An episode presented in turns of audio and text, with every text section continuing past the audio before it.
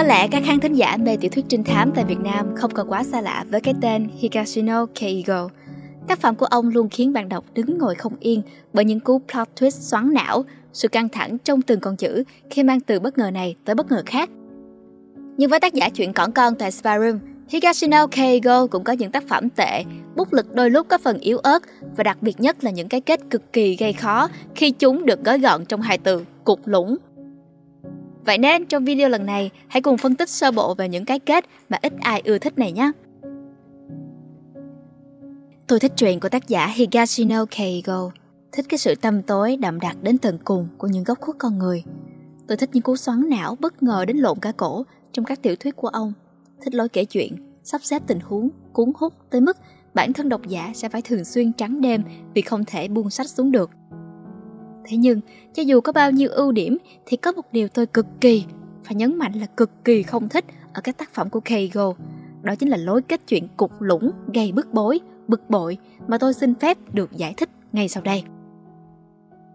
Trước hết, phải khẳng định rằng kết thúc tệ là kiểu khuyết điểm gây bức bối nhất trong số tất cả những khuyết điểm có thể tồn tại trong một tác phẩm trinh thám. Nếu cuốn tiểu thuyết đó dở tệ ngay từ đầu thì cá nhân tôi và có lẽ rất nhiều độc giả sẽ né luôn cho khỏi mất thời gian. Nếu tác phẩm chỉ hơi hơi có vấn đề nhưng lại hợp gu, tôi vẫn sẽ đọc, nhưng xuyên suốt quá trình trải nghiệm cuốn sách, tôi sẽ không đặt quá nhiều kỳ vọng. Thế nên, điều tệ nhất ở đây chính là những tác phẩm trinh thám đặc sắc, cuốn hút người đọc vào vòng xoáy điên rồ không dứt từ trang này tới trang khác. Để rồi, khi ta chuẩn bị đặt chân bước cuối cùng lên đỉnh núi cao nhất, chuẩn bị sẵn sàng đón nhận một cái kết đỉnh cao mang lại sự thỏa mãn tột độ thì bỗng dưng, hụt một cái, câu chuyện chấm dứt. Đang từ chớp cao chót vót của cơn sóng trào cảm xúc, tác giả ném người đọc rơi thẳng vào hố sâu của sự hụt hẫng. Để mô tả cảm giác đau khổ này một cách sống động hơn, bạn có thể tưởng tượng cảnh tác giả Higashino Keigo đang dọn một bàn tiệc vô cùng hoành tráng. Phía này là cao lương mỹ vị, bên kia là nào hải sản trân quý, ở giữa trung tâm lại là những nguyên liệu điên rồ đến mức lóa mắt. Bạn chăm chú theo dõi người đầu bếp tài ba, sơ chế điêu luyện như một nghệ sĩ phiêu du trong thế giới nghệ thuật lấp lánh. Bạn nuốt nước miếng ừng ực khi tưởng tượng những cá ngừ, bào ngư, vi cá sẽ trở thành sơn hào hải vị thế nào. Bỗng nhiên, cạch, hết phim. Mọi thứ dừng lại ngay lập tức trong khoảnh khắc bạn chuẩn bị đón chờ những món ăn thơm nức mũi, béo ngậy và tan biến trong sự ngọt ngào. Bạn bối rối nhìn vào bát mì tôm bốc khói nghi ngút ngay trước mặt và hoang mang không biết màn trình diễn nghệ thuật ẩm thực vừa rồi đã tan biến đi đâu mất rồi. Và bây giờ, tôi sẽ đi sâu vào các tác phẩm và mô tả về cái sự cụt lũng của những cái kết đó. Các tác phẩm của Higashino Keigo mà tôi đã được đọc bao gồm Điều kỳ diệu của tiệm tạp hóa Namiya, Bí mật của Naoko, Phía sau nghi can X, Trước khi nhắm mắt, Ảo dạ và Bạch dạ hành. Trong các tác phẩm mà tôi kể vừa rồi, chỉ có hai cuốn tiểu thuyết đó là Bí mật của Naoko và Phía sau nghi can X là có kết thúc triệt để, gọn gàng, không quá gấp rút, giải quyết được hết toàn bộ các tình tiết của câu chuyện. Điều kỳ diệu của tiệm tạp hóa Namiya không hẳn là một cái kết quá cục. Tuy nhiên, việc câu chuyện dừng ngay ở đoạn nhóm trộm phát hiện ra cô gái kia chính là chó nhỏ lạc lối khiến tôi hơi bứt rứt. Quả thực, tôi rất muốn biết nhóm Sota sẽ đối diện với cô chó nhỏ như thế nào, giải thích về những lá thư xuyên thời gian ra sao. Nhưng mà thôi, so với những tác phẩm khác của Higashino Keigo thì kết thúc như vậy của Điều kỳ diệu của tiệm tạp hóa Namiya cũng được coi là thỏa mãn lắm rồi. Còn giờ là thời điểm cho những tác phẩm sở hữu cái kết cục nhất của Higashino Keigo. Lưu ý rằng những nội dung sau đấy sẽ tiết lộ khá nhiều về phần kết thúc của tác phẩm. Vì vậy, khán thính giả hãy cân nhắc thật kỹ trước khi tiếp tục video nha. Để không khí bớt căng thẳng, tôi sẽ đi từ tác phẩm có kết thúc hụt hẫng nhẹ nhàng nhất, Bạch dạ hành. Bạch dạ hành xuất bản vào năm 1999 và rất nhanh chóng trở thành một trong những tác phẩm bán chạy nhất của Higashino Keigo. Tôi tiếp xúc với Bạch dạ hành theo thứ tự xem phim trước, đọc sách sau, thế nên cảm nhận của tôi bị ảnh hưởng nhiều từ kết cấu của phim truyền hình.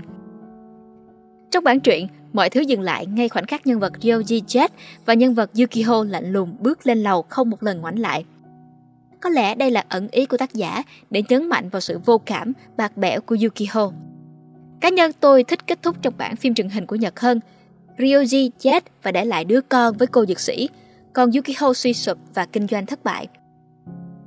Trong cảm nhận của tôi, Yukiho đúng kiểu là người máu lạnh, giống như một kẻ sát nhân hàng loạt. Nhưng dẫu sao, Ryoji vẫn được coi là ánh trăng soi sáng đêm trắng, sưởi ấm tâm hồn cô. Bởi vậy, thật khó chịu khi câu chuyện chỉ dừng lại ở khoảnh khắc Ryoji chết và Yukiho thờ ơ như thể nhìn một kẻ xa lạ bại trận dưới tay mình. Tác phẩm thứ hai được đề cập tới trong video là Ảo Dạ. Đây được coi là tác phẩm song sinh với Bạch Dạ Hành, nhưng là phiên bản người lớn và khốc liệt hơn. Ảo Dạ xuất hiện lần đầu tiên vào năm 2004 với nội dung miêu tả sự lắt léo và đầy u uất của số phận những nạn nhân bị hại bởi bàn tay của một người phụ nữ thông minh, xinh đẹp, vô cùng tàn nhẫn. Cuốn tiểu thuyết kết thúc ở cảnh nhân vật Masaya tự sát cùng tay cảnh sát, còn nhân vật Mifuyu nở nụ cười rạng rỡ vì cả hai gánh nặng nguy hiểm nhất trong cuộc sống đều đã hóa thành người thiên cổ. Điều tôi lấn cấn ở đây là mục đích hay tư tưởng của nữ chính. Cô ta từng mô tả sự ám ảnh của mình với khao khát tạo ra những đường hầm để những cô gái đi vào đầu này và bước ra xinh đẹp ở cuối đầu kia. Theo như kết thúc này, Mifuyu là một kẻ cuồng thẩm mỹ, ám ảnh về cái đẹp đến mức giết người để đạt được mục đích. Ngay cả nam chính Masaya cũng chẳng hiểu nổi nên độc giả nào có thể mong chờ gì hơn. Xin được phép dẫn một đoạn trích từ cuốn sách để làm rõ điều này. Lúc này, hẳn là cô đang ăn vận lộng lẫy, phô ra với mọi người vẻ đẹp rực rỡ của mình. Rốt cuộc, cô ấy theo đuổi thứ gì? Masaya không tài nào hiểu nổi, nhưng anh ta có thể tin chắc một điều, Mifuyu đang không ngừng leo lên những bậc thang tiến về phía đó.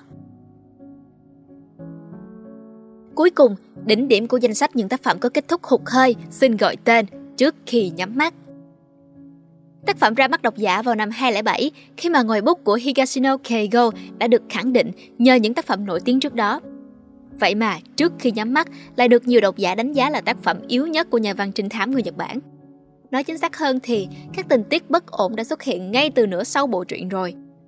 Gác lại cuốn sách cá nhân, tôi cảm thấy khó tưởng tượng rằng đây lại có thể là một tác phẩm do nhà văn nổi tiếng Higashino Keigo viết ra. Càng khó tưởng tượng hơn là một bộ truyện có thể lọt qua vòng biên tập của nhà xuất bản. Kết thúc của truyện cục tới mức tôi cảm tưởng tác giả chán không muốn viết nữa nên kết đại cho xong, mặc cho còn bao nhiêu tình tiết dở dang, bao bí ẩn cần được giải đáp. Điểm sáng duy nhất mà tác phẩm mang lại có lẽ là chủ đề mang tính xã hội cao. Và đó là những quan điểm của tác giả Chuyện Cỏn Con về những cái kết cục lũng trong các tiểu thuyết của Higashino Keigo. Ý kiến của bạn như thế nào? Hãy để lại bình luận ở phía dưới video này cho chúng mình biết nhé. Hẹn gặp lại các bạn trong những video lần sau. Bye!